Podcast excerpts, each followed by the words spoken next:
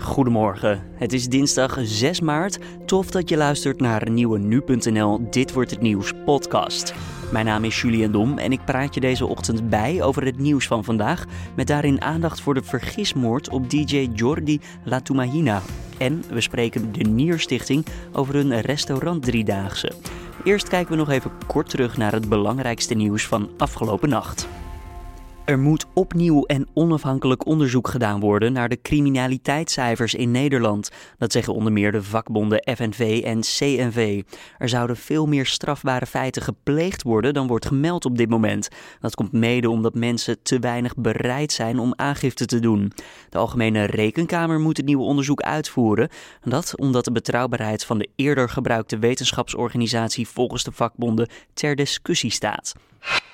DJ Martin Garrix is de grote winnaar bij de Booma Awards geworden, de belangrijkste prijzen voor de Nederlandse muziekindustrie. De DJ won onder meer in de categorie Nationaal voor het meest gedraaide nummer en het best verkochte nummer, Scared to be Lonely. De Noord-Koreaanse leider Kim Jong-un heeft een delegatie Zuid-Koreanen ontvangen. De groep heeft gesproken over het verminderen van de spanningen op militair vlak tussen beide landen. Het is voor zover bekend de eerste keer dat de communistische leider direct en in persoon heeft gesproken met functionarissen uit het zuiden. Dan kijken we naar de nieuwsagenda van deze dinsdag 6 maart. Vandaag zal de inhoudelijke behandeling van de vergismoord op de 31-jarige DJ Jordi Latumahina van start gaan.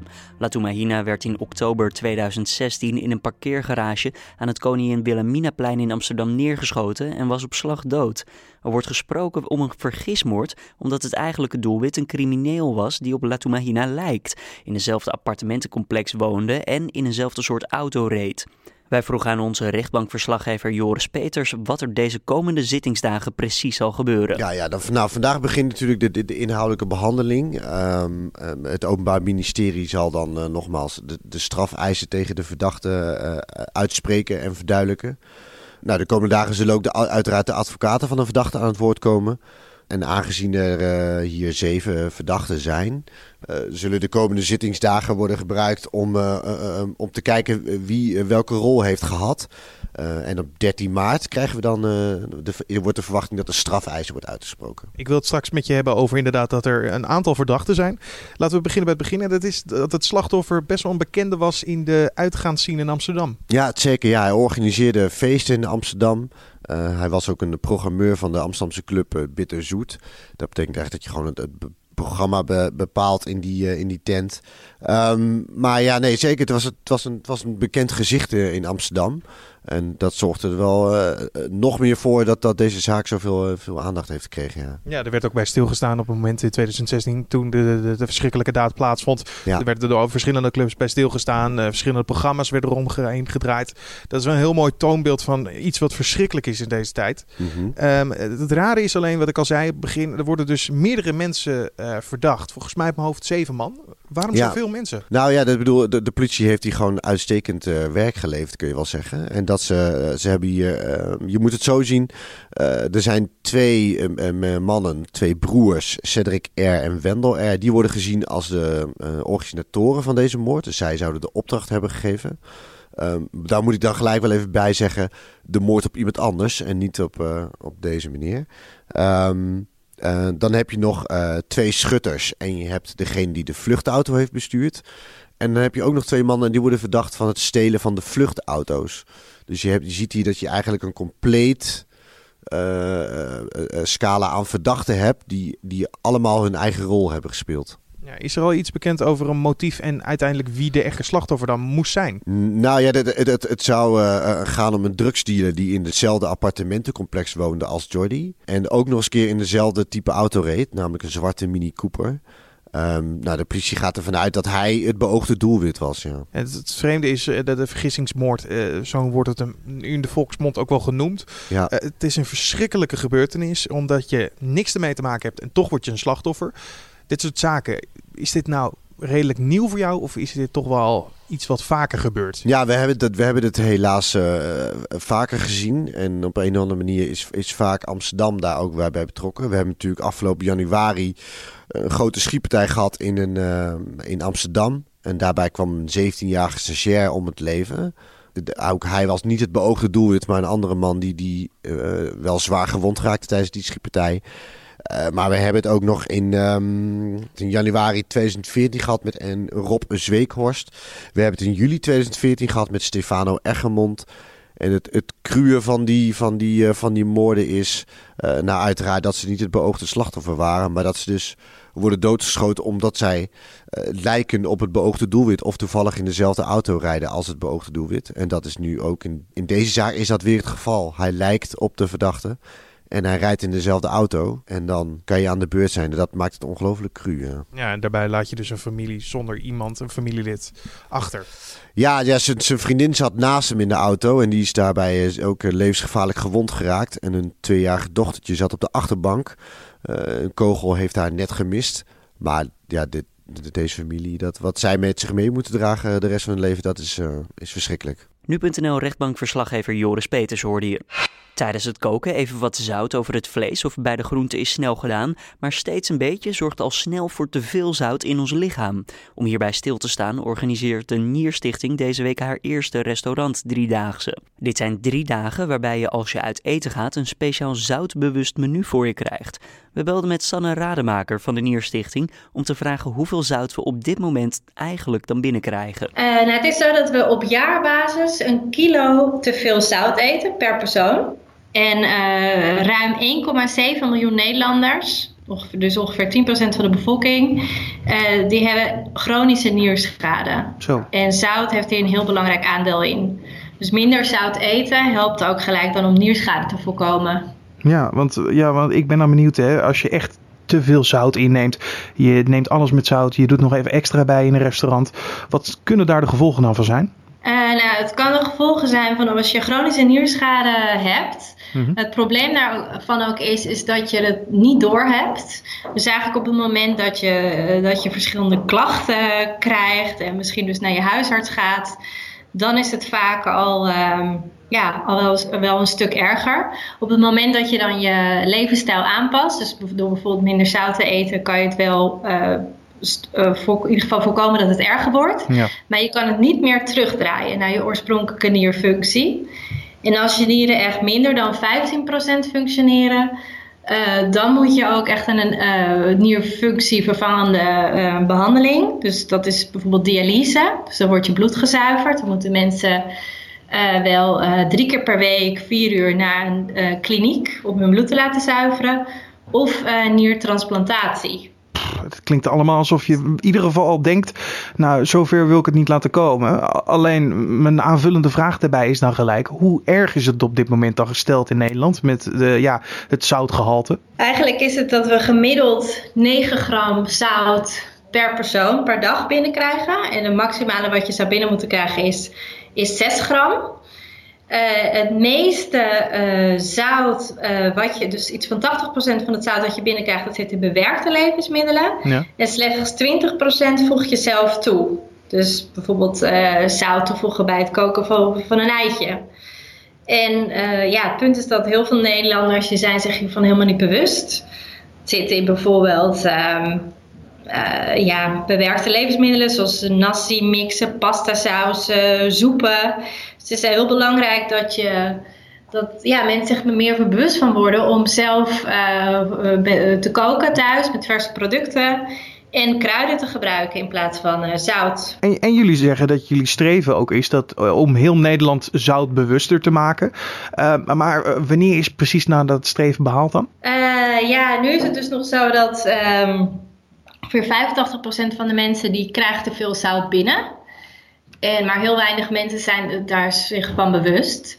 Dus ja, we hebben het in principe gehaald, behaald als iedereen uh, die 6 gram binnenkrijgt of minder. En het is natuurlijk niet van de een op de andere dag. Daarom hebben we ook we verschillende evenementen hebben georganiseerd. Zoals start van de Nieuwe Stichting Restaurant Driedaagse. En de kick-off is in, uh, in Nieuwsport in Den Haag. En er zijn drie topchefs die ook meedoen met de restaurant Driedaagse. Die, uh, die gaat daar koken voor een hele groep mensen, ook politici. Maar ook uh, vertegenwoordigers uit de horeca- en voedingsmiddelenindustrie. We willen ook echt aan die politici duidelijk maken van... Neem stappen. Dus de industrie moet ook echt hun verantwoordelijkheid nemen om minder zout in hun producten te stoppen. Na die driedaagse, dan starten we op 10 maart met onze Zout Challenge. Dat duurt twee weken lang. Dus dat is Zout Challenge van 10 tot en met 24 maart. En dan is het zo dat mensen, we hebben uh, recepten ontwikkeld samen met het voedingscentrum.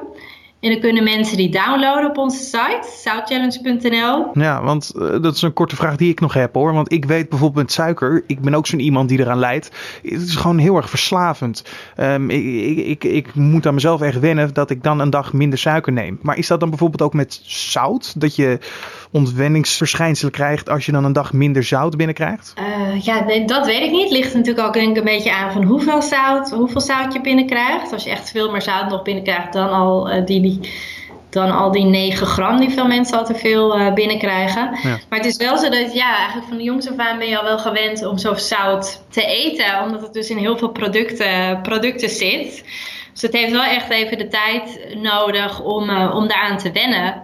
Dus zeker wel twee weken. Er zijn de meningen over verschillend. Maar zeker wel uh, twee weken heb je nodig om aan een minder zoute smaak te wennen.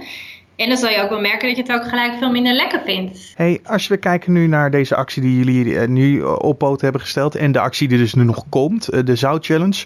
Je had er net al iets over gezegd, maar nog even voor de duidelijkheid van de mensen die zeggen: Ik wil echt hier heel graag gaan meedoen. Of ik wil jou van mee kunnen genieten. Ik, ik hou heel van peper en niet zo van zout. Dus het wordt makkelijk voor mij. Um, hoe kunnen mensen meedoen? Uh, nou, mensen kunnen meedoen om naar, om naar onze site te gaan, zoutchallenge.nl. En daar kunnen ze vanaf 10 maart een uh, receptenboekje downloaden. En daar staan dus allemaal lekkere recepten in. Dag, zowel voor ontbijt, lunch, diner en ook tussendoortjes. En dat biedt mensen inspiratie om, um, om, minder, zout, om uh, minder zout binnen te krijgen. Dus om met verse kruiden te koken. En je kan natuurlijk ook, uh, je kan het twee weken achter elkaar doen. Maar je kan natuurlijk ook voor kiezen om het, om het nog langer te doen. En de restaurants die meedoen, die kan je dus weer vinden op een andere site voor deze week? Ja, de restaurants uh, die meedoen, het zijn dus een 100 restaurants door heel Nederland. Die kan je vinden op restaurantdriedaagse.nl. Collega Carné van der Brink was dat in gesprek met Sanne Rademaker van de Nierstichting. De familie van de in februari overleden presentatrice Mies Bouwman neemt in besloten kring afscheid van haar in Leusden. De koningin van de Nederlandse televisie overleed op 26 februari op 88-jarige leeftijd. Dat gebeurde in het bijzijn van haar familie. Bouwman startte haar televisiecarrière in 1951 bij de KRO. Dat was het moment dat televisie net in Nederland werd geïntroduceerd. De Eerste Kamer herdenkt oud-premier en CDA Ruud Lubbers. Lubbers overleed 14 februari op 78-jarige leeftijd. In de Tweede Kamer werd de voormalig politicus eerder al herdacht. Lubbers, geboren in 1939, was minister-president van 1982 tot 1994. Hij leidde in die tijd drie kabinetten. En in de achtste finale van de Champions League staat met Paris Saint-Germain tegen Real Madrid een heuse kraker op het programma. Drie weken geleden won Real Madrid al met 3-1 en dus staat PSG voor een lastige klus in Parijs. Extra probleem voor PSG is dat sterspeler Neymar ontbreekt door een blessure. De andere wedstrijd vanavond is tussen Liverpool en FC Porto, maar eigenlijk is de spanning daar al weg naar de 0-5 zege van Liverpool vorige maand in Portugal. Dan het mediaoverzicht van deze dinsdag. Instanties zoals de Belastingdienst, de Fiscale Inlichten Opsporingsdienst en de Marechaussee mogen vanaf deze zomer gebruik maken van speciale opsporingsmiddelen. Dat schrijft de Volkskrant. Momenteel zijn die middelen alleen weggelegd voor de politie. Het kabinet heeft de wet aangenomen waarin staat dat de instanties zelf undercoveracties mogen uitvoeren. Daarmee mogen ook verdachten afgeluisterd worden. Met de wet moet de georganiseerde criminaliteit beter bestreden kunnen worden. Steeds meer ziekenhuizen openen spoedafdelingen speciaal voor ouderen. Dat staat in trouw. Nederland vergrijst en ouderen hebben meer en andere zorg nodig dan jongeren of mensen van middelbare leeftijd. Op deze speciale afdelingen krijgen ouderen zorg die voor hun op maat is, waardoor ze beter geholpen kunnen worden. Het kabinet leunt te veel op koopkrachtplaatjes, dat zegt directeur van het Centraal Planbureau Laura van Geest in de Volkskrant. Vandaag komt er weer een nieuwe publicatie en nu zegt Van Geest dat de regering er te veel mee bezig is. De invloed van de politiek op het inkomen van mensen wordt overschat volgens haar. Persoonlijke zaken zoals een echtscheiding of ontslag zouden meer invloed hebben. Dan het weer voor deze dinsdag 6 maart. Vandaag is er meer bewolking dan gisteren, maar de kans op buien neemt niet enorm veel toe. Wel trekt een gebied met motregen van het zuidwesten naar het noordoosten over het land. De temperatuur is nu ook aan het stijgen in het noorden. Het wordt tussen de 8 en 11 graden. En voordat we stoppen nog eventjes dit. Het wrak van het Amerikaanse vliegtuigschip, de USS Lexington, is in Australië gevonden. Het schip zonk tijdens de Tweede Wereldoorlog in de slag om de Koraalzee. De USS Lexington was sinds 1942 al vermist. De Amerikanen gebruikten het schip om te voorkomen dat Japan Australië kon binnenvallen. Een schip werd gevonden door miljardair en medeoprichter van Microsoft, Paul Allen. Allen investeert veel geld in onderwateronderzoek en het zoeken naar scheepswrakken. Lady Lex, zoals de bijnaam van het schip luidde, zonk in mei 1942.